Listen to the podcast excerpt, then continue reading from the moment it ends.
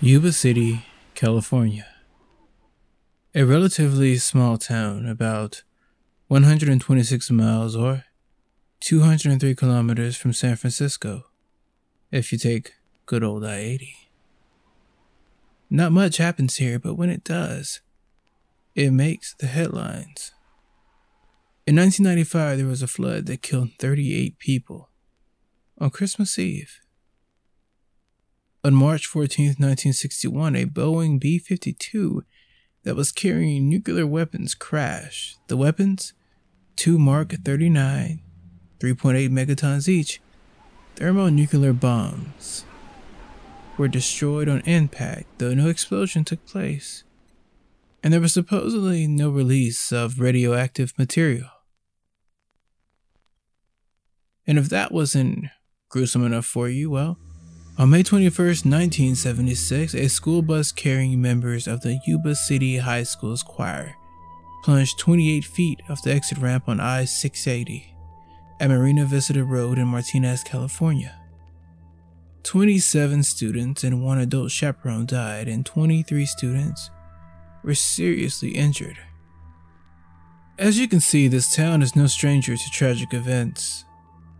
But there is one that remains unsolved, and the case I'm referring to is the Yuba County Five. What happened on the night of February 24th, 1978, that would cause five friends to vanish without a trace, only to be found months later in very mysterious circumstances? Four dead, and one never to be seen again. How did a fun night out with the boys turn into a death sentence in some remote snowy mountains? Was it a homicide? Or was it something more sinister? There was nothing that stood out about that night in particular. These five friends Jack Madruga, 30, William Sterling, who was 29, Ted Weiher, who was 32, Gary Mathias, who was 25, and Jack Huett, who was 24, were mostly homebodies. But that night they decided to go and see a basketball game. You see, these five young men, who were all part of a program for the mentally handicapped, had been anticipating their Special Olympics basketball tournament that was scheduled for the very next night in Sacramento. They planned on attending the college basketball game to get them enthusiastic for their own game. Let me warn you the more facts I give you, the more mysterious this case will get. You're about to hear the full story so you can make your own conclusions. If you're new here, I'm your host and curator of all things strange and unexplained, Anthony Rossetti, and welcome to episode 17 of Not Another Horror Podcast.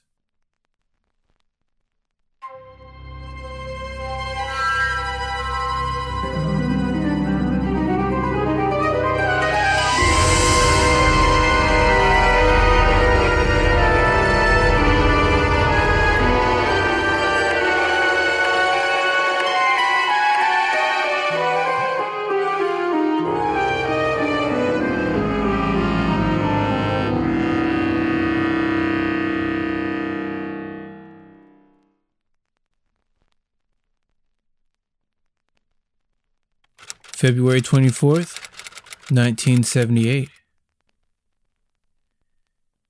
The basketball game lasted longer than they thought it would. It was now two hours before midnight. The half moon shine in the cloudless winter sky. The boys were ready to go home. The five boys all crammed into a turquoise and white 1969 Mercury Montego and drove out of the parking lot. Like most of us that have ever went to an event, they were hungry. So they stopped three blocks away at Behr's Market, mildly annoying the store clerk who was trying to close up. I mean, you know how you get for those of us working in retail, how people come in last minute and we just want them to leave. Well, unfortunately, this store clerk would be the last person to ever see them alive. While they were there, though, they bought one Hostess cherry pie, one lemon pie, one Snickers bar, one Marathon bar, two Pepsis, and a quart and a half of milk. The five young men walked out of the store, got back in their car, drove south out of Chico, and disappeared. February 25th, 1978. The next morning, Ted's mother woke up abruptly in a panic. She says she didn't know why, but she just felt something horrible had happened to her son, call it mother's intuition. She went into Ted's room only to find it empty. Ted had not come home that night. The house, as she describes it, had an eerie stillness to it, a sort of foreboding, if you will, nestled itself in the air. That's how the worst day of your life usually starts. It starts like any other day, but you just know something is going to go wrong. Pretty soon, the other parents woke up to the same mystery, but some stayed up all night to try and wait for their sons to come home. Ted's mom got on the phone and called Bill Sterling's mother as fast as she could. Juanita Sterling had been up since 2 a.m. She told her Bill didn't come home either. Miss Sterling had already called Jack Madruga's mother. Jack also had not come home. Mrs. Ware called Jackie Huett's mother, and Miss Ware's daughter in law walked down the street to talk to Gary Mathias' stepfather. All five friends had vanished at 8 that evening. Mrs. Madruga called the police. You might be wondering why are these parents so concerned about mid to late 20 year olds and a 30 year old not coming home? Isn't that normal? I mean, aren't they adults? Well, let me give you a little bit of a backstory on the boys.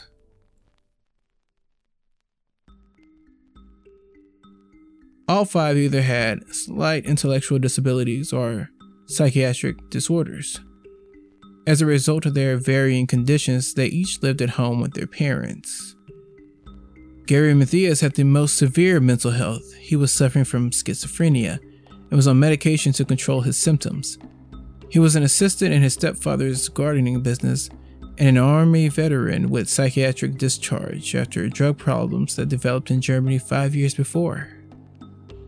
Now, Jack Madruga was a high school graduate and Army veteran but he was laid off in November 1977 from his job as a busboy for Sunsweet Growers.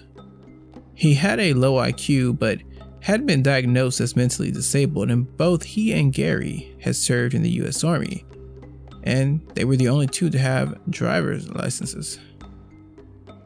Ted Weiher was employed for a while as a janitor and a snack bar clerk, but quit at the urging of his family, who thought Weiher's slowness was causing problems. According to his family, he lacked common sense. His brother said that one time he spent $100 on pencils just because. William Lee Sterling, who was Madruga's closest friend, was deeply religious. He would spend hours at the library reading literature to help bring Jesus to patients in mental hospitals.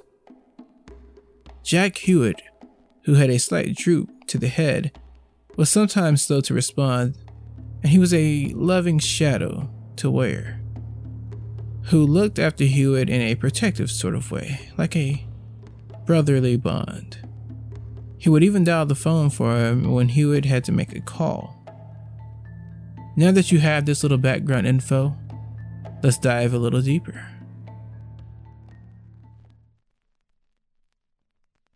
February 28, 1978. A park ranger working in the Plumas National Forest reported an abandoned car that matched the description of Jack's. The car was on an unpaved road near Oroville, in the Rogers Cow camp area past Elk Retreat, at an elevation of 4,500 feet. The turquoise and white 1969 Mercury Montego was located around a 2.5 hour drive from Chico, in the opposite direction from the route they would have been expected to drive home and way up in the mountains in the Plumas National Forest. Police found no evidence of foul play at the site of the car, but the car wasn't locked. One window was down and the keys were nowhere to be seen. Candy wrappers, milk cartons, and basketball programs were in the car, but maps were left in the glove compartment neatly folded. There was no obvious damage to the car despite the bumpy, unmade road. It had around a quarter tank of gas and it was not stuck in the snow. The driver had either used astonishing care and precision, the investigators figured, or else he knew the road well enough to anticipate every twist, turn, and rut. So, why did they leave a perfectly good working car there? Before you point out to the men's intellectual disabilities as the only reason for getting out of the car and not returning, well, they had often made trips like this and were well aware of travel procedures. Forest rangers searched the area for five days and found no trace of the men. But soon after the search began, a severe blizzard moved into the area, covering any potential tracks. Around 9 inches of snow dropped on the upper mountain. The search teams nearly lost men themselves two days later as their snowcats struggled through the drifts. March 13th, 1978. The police would get their first break in the case when a witness came forward. A man called Joseph Schons contacted the police after he heard about the disappearance to say he had seen the men between 11 to 12 p.m. on the Friday that the group disappeared. He was driving up the gravel road to his cabin when his car became stuck in the snow, and unfortunately, while trying to push his car out, he suffered a heart attack. Talk about bad luck. While laying on the ground beside his car, he heard something strange. He heard whistling. The whistling kept getting closer and closer. And then when he turned his head, in the distance, he saw what he thought was a group of men and a woman with a baby walking in the light of another vehicle's headlights. Schons called out for help and the lights turned off, and the whistling sound stopped. A few hours later, he saw flashlight beams outside his car and he called out for help again. But immediately the lights went out. Schons stayed in his car until it ran out of gas, then walked eight miles down to get help passing Madruga's car on the way. He didn't think much about what he'd seen until he heard about the disappearances. Now, I don't know about you, but a man that just had a heart attack and walked eight miles, props to him. The day after that, a woman reported seeing the five men in a red pickup truck on Saturday and Sunday about an hour's drive from the site of their abandoned car. She owned a store there where two of the men came in to buy food. One of them made a phone call from a nearby phone, and the other stayed in the truck. June 4th, 1978. With most of the higher elevation snow melted, a group of motorcyclists went to a trailer maintained by the Forest Service at a campsite off the road about 19.4 miles or 31.2 kilometers from where the Montego had been found. A front window had been broken. When they opened the door, they were met with a sight that would stick with them forever. Weiher's decaying dead body. One man said that the smell is something that he will never forget. The day after Weiher's body was discovered, searchers found the remains of Madruga and Sterling. They lay on opposite sides of the road to the trailer, 11.4 miles from the car. Madruga had been partially eaten by animals and dragged about 10 feet to a stream. He lay face up, his right hand curled around his watch. Sterling was in a wooded area scattered over about 50 feet. There was nothing left of him but bones. Now, two days later, just off the same road but much closer to the trailer, Jackie Huett's father found his son's backbone, along with a pair of Levi's and ripped sole Get There shoes. An assistant sheriff from Plumas County found a skull the next day about 100 yards downhill from the rest of the bones, which the family dentist used to identify the remains. Huett's remains were located northeast of the trailer. Like Sterling's and Madruga's, northwest of the trailer, about a quarter mile away, searchers found three wool Forest Service blankets and a two cell flashlight lying by the side of the road. The flashlight was slightly rusted and had been turned off. It was impossible to tell just how long it had been there. But things get even weirder. They found no signs of Gary Mathias. His tennis shoes were inside the Forest Service trailer, which suggested to investigators that he might have taken them off to put on Weir's leather shoes, particularly since Weir had bigger feet, and Mathias' feet might have swollen with frostbite. Although the men's bodies were heavily decomposed, autopsy results determined that they had likely died from exposure. It appeared that Ted had lived 8 to 13 weeks after he disappeared based on the length of his beard and around 100 pound weight loss. He weighed just 120 pounds at the time of his death. Several bed sheets and a shroud were tightly tucked over his body, indicating that someone else had been with him in the trailer as he could not have bundled himself up in this manner. His leather shoes were off and missing. A table by the bed held his nickel ring with Ted engraved on it.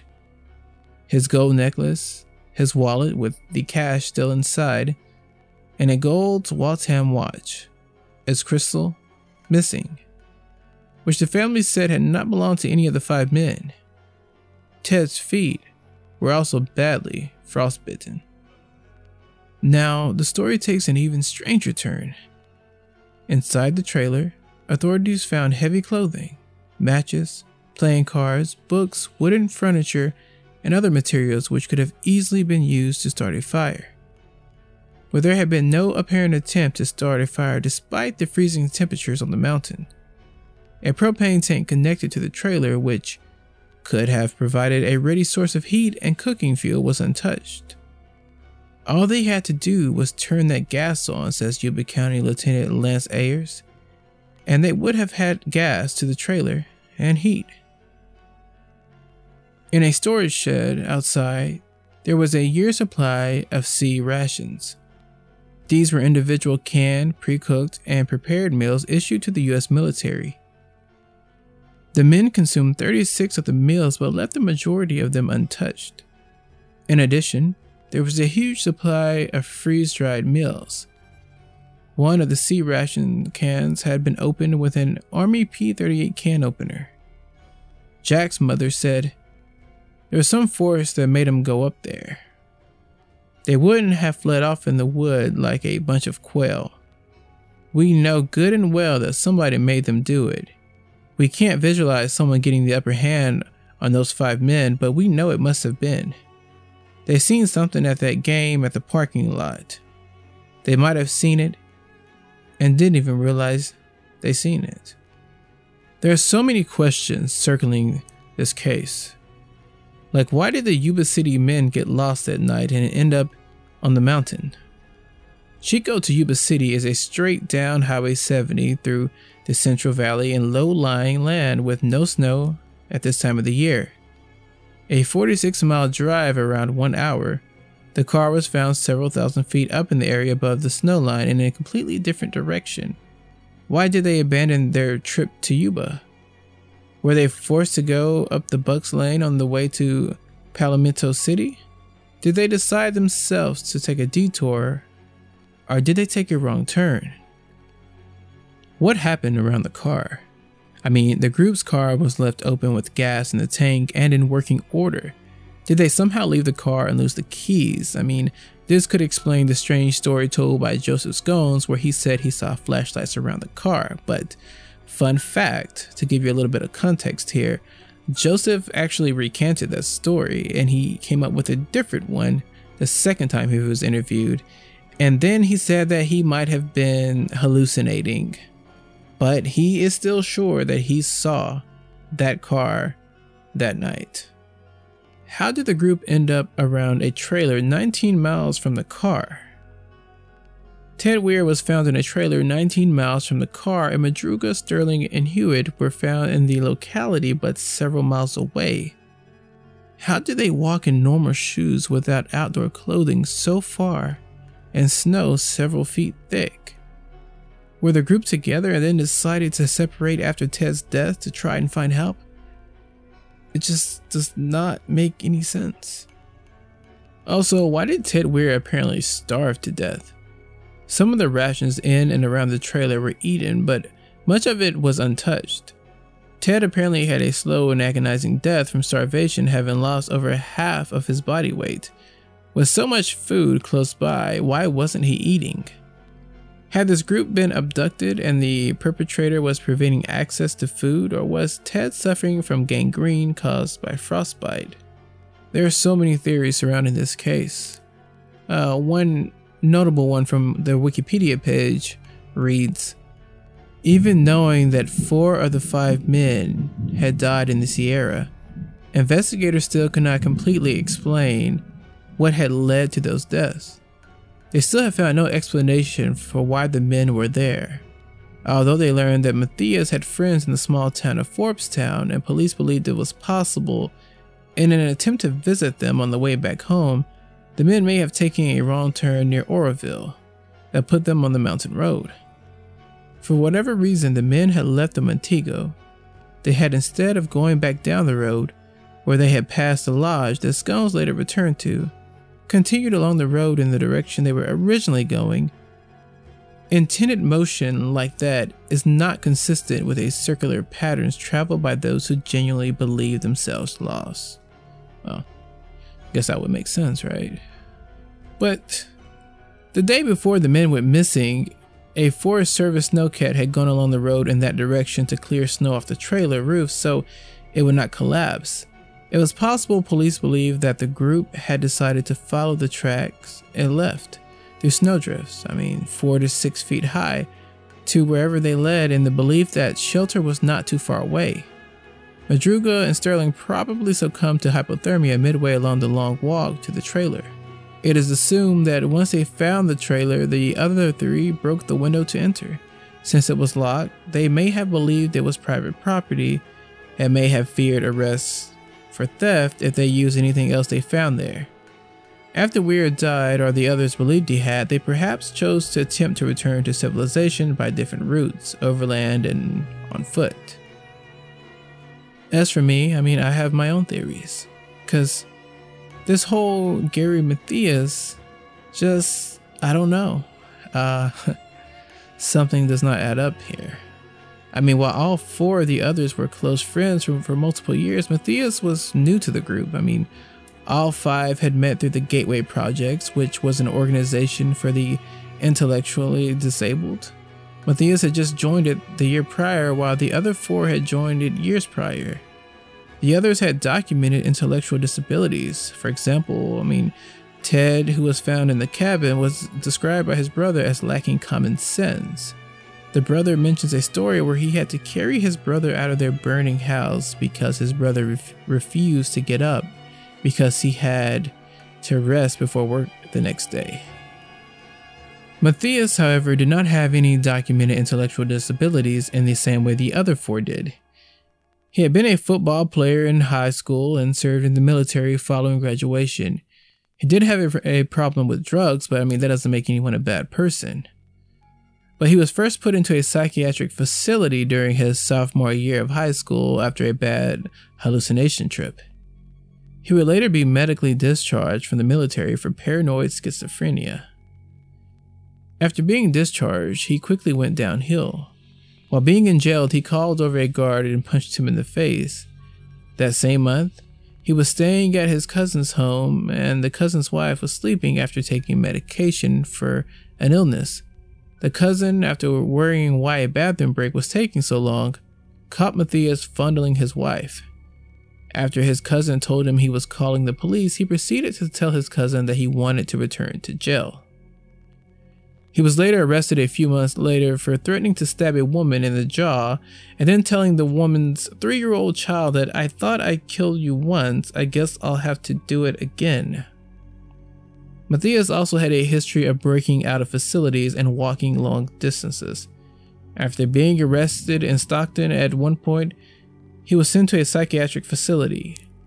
He spent two days there before breaking out through a drainage pipe and walking or hitchhiked the 80 miles back home. At one point, he also left his home to go live with his grandmother in North Oregon. His mother begged him to return home, yet he hung up the phone. He showed back up a few weeks later, filthy, and claimed that he had walked from Portland, stealing milk off porches and eating dog food to stay alive on the 540 mile trip. The final violent incident occurred a few weeks later with his trip back home. He broke into the home of a local couple, and the couple awoke to find Mathias standing in their bedroom. He told them that he was looking for a ring to return to Satan and that they also owed him rent money because the house was his. After that incident, he supposedly straightened out. He joined the Gateway Projects and became friends with the four other men. Despite his seemingly 180 change, some still were very wary of him.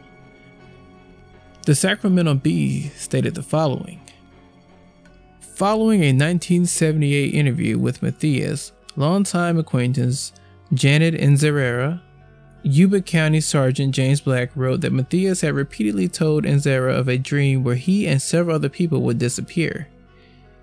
Inzera called Mathias a very violent person, hurting several men seriously, and said that he also hates women, according to Black's interview notes. A brother of one of the victims also noted that the Mathias family was weird following the disappearance. The Sacramento Bee states, No one pulled the trigger on the boys, but something or someone killed them.